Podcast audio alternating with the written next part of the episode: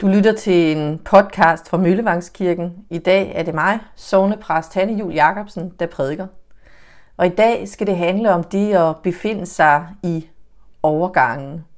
Det er 6. søndag efter påske.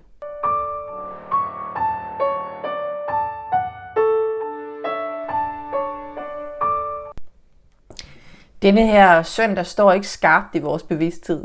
6. søndag efter påske har ikke rigtig sit eget skarpt defineret liv. I torsdags var det Kristi Himmelfart, på søndag er det pinsedag. Vi befinder os i overgangen. I Bibelens fortælling i overgangen fra Jesu fysiske nærvær til åndens nærvær. Disciplene kendte ham, som de har taget afsked med, men ved ikke, hvad de skal og kan forvente sig af ånden, der skal komme. Lige nu befinder de sig i overgangen fra det kendte til det ukendte. Det ukendte, som endnu ikke har et navn, men som efter noget tid vil være en naturlig del af deres liv.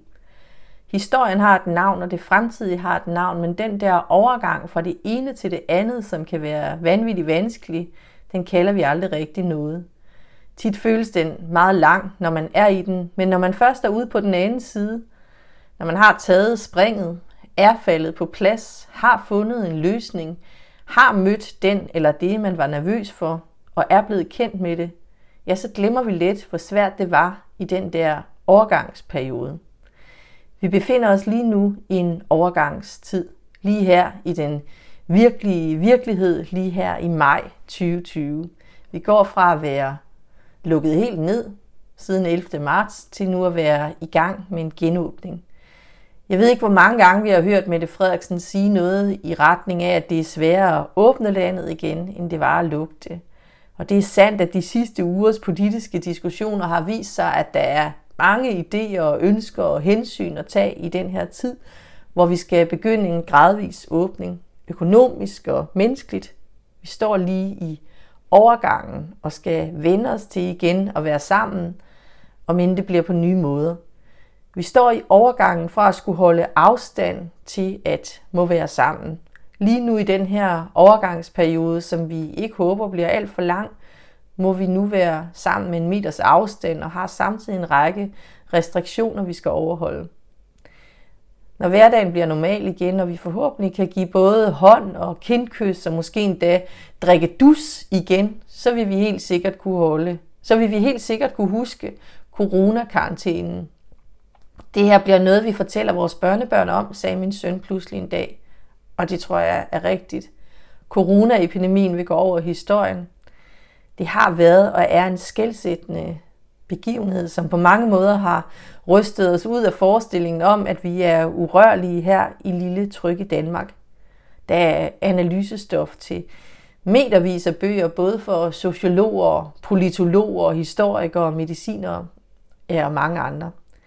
I vores personlige historie ved perioden handler om isolation, om mangel på frihed, og om hvad det gjorde ved os, på godt og ondt. det har været noget, der har været noget dybt frustrerende over det, og noget meget enkelt og hyggeligt måske. Begge dele. For mit eget vedkommende har humøret svinget som et pendul mellem de to poler fra dag til dag. Og den sidste tid har jeg mest bare længtes mod større frihed – mindre ensformighed og mere socialt samvær med familie og venner igen. Hvad der på papiret er to måneder virker som en evighed, men der er sket det mærkelige, at vi har vendet os til, at det er sådan. Vi har vendet os til ikke at tage ud om aftenen, ikke at mødes med nogen, ikke at handle, ikke at skulle noget. Vi har vendet os til ikke at have planer, og ikke at behøve så at forholde os til nogen. Vi har vendet os til rutinerne i den lukkede hverdag.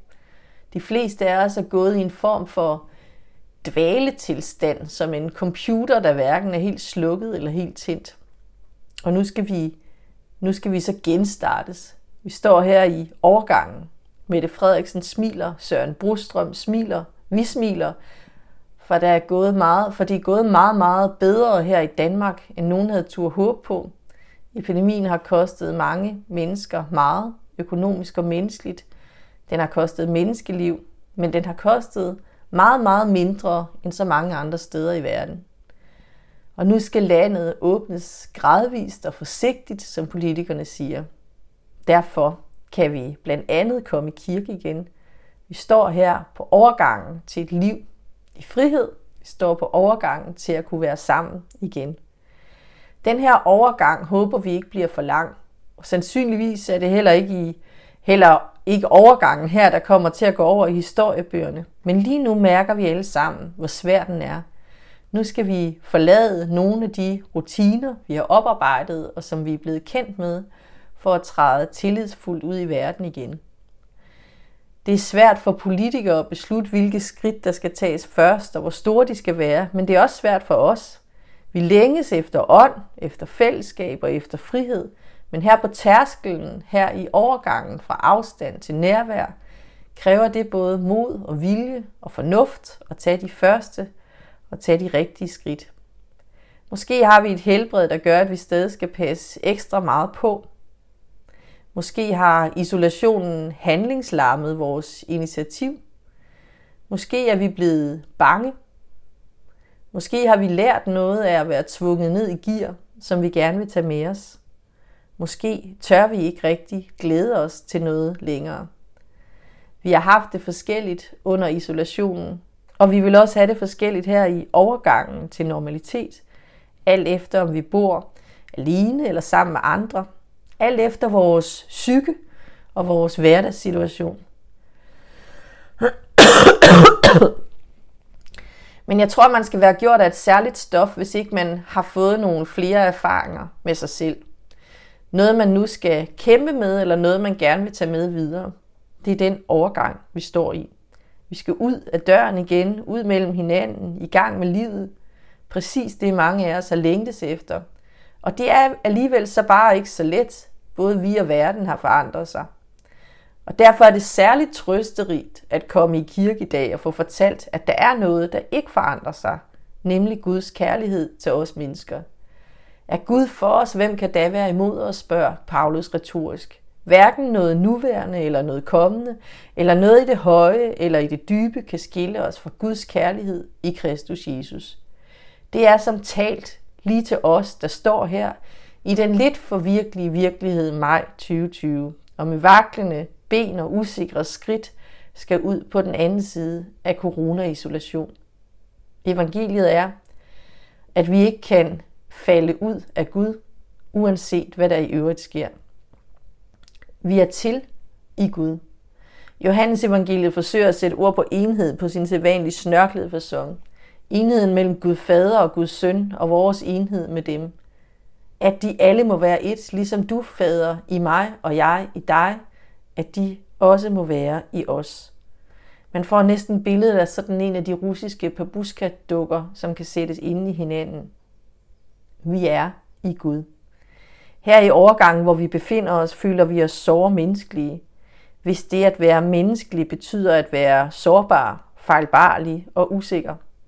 Og måske er det her, hvor vi føler os allermest menneskelige, at vi også er tættest på Gud. I hvert fald er det i det menneskelige, vi mødes af Gud. Gud blev menneske i Kristus for at kunne møde os menneske til menneske, for at vi kan være mennesker. Vi skal ikke andet. Vi skal ikke være bedre end et menneske. Vi skal ikke være overmenneskelige. Vi skal bare, vi skal bare være mennesker. Vi skal ikke stræbe efter at blive bedre mennesker. Men kristligt set skal vi stræbe efter at blive bedre til at være mennesker. Bare mennesker, der lever vores liv i Gud. I tillid til, at han tager vare på os i det, som var, i det, som er og i det, som kommer. Vi står her i overgangen, og vi har brug for hinandens omsorg og for at vide, at Gud er med os. Vi har særligt brug for omsorg og støtte i overgangene. Og jeg tror, det er derfor, at de gamle kirkefædre bestemte, at vi skulle høre den her tekst fra Johannes med Jesu forbøn lige præcis på denne søndag i overgangen fra Kristi Himmelfart til Pinse. Fordi de vidste, og vi ved, at det er i overgangen, at vi har mest brug for forbønnen, og for at der er nogen, der tænker på os med omsorg og kærlighed. Guds kærlighed, den kærlighed, som ingen magt eller virus kan skille os fra.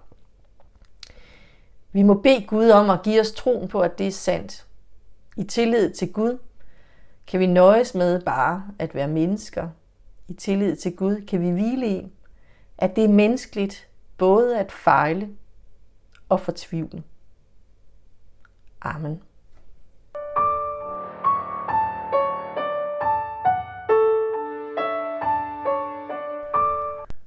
Og her slutter prædikenen her 6. søndag efter påske. Må Guds fred være med jer. Amen.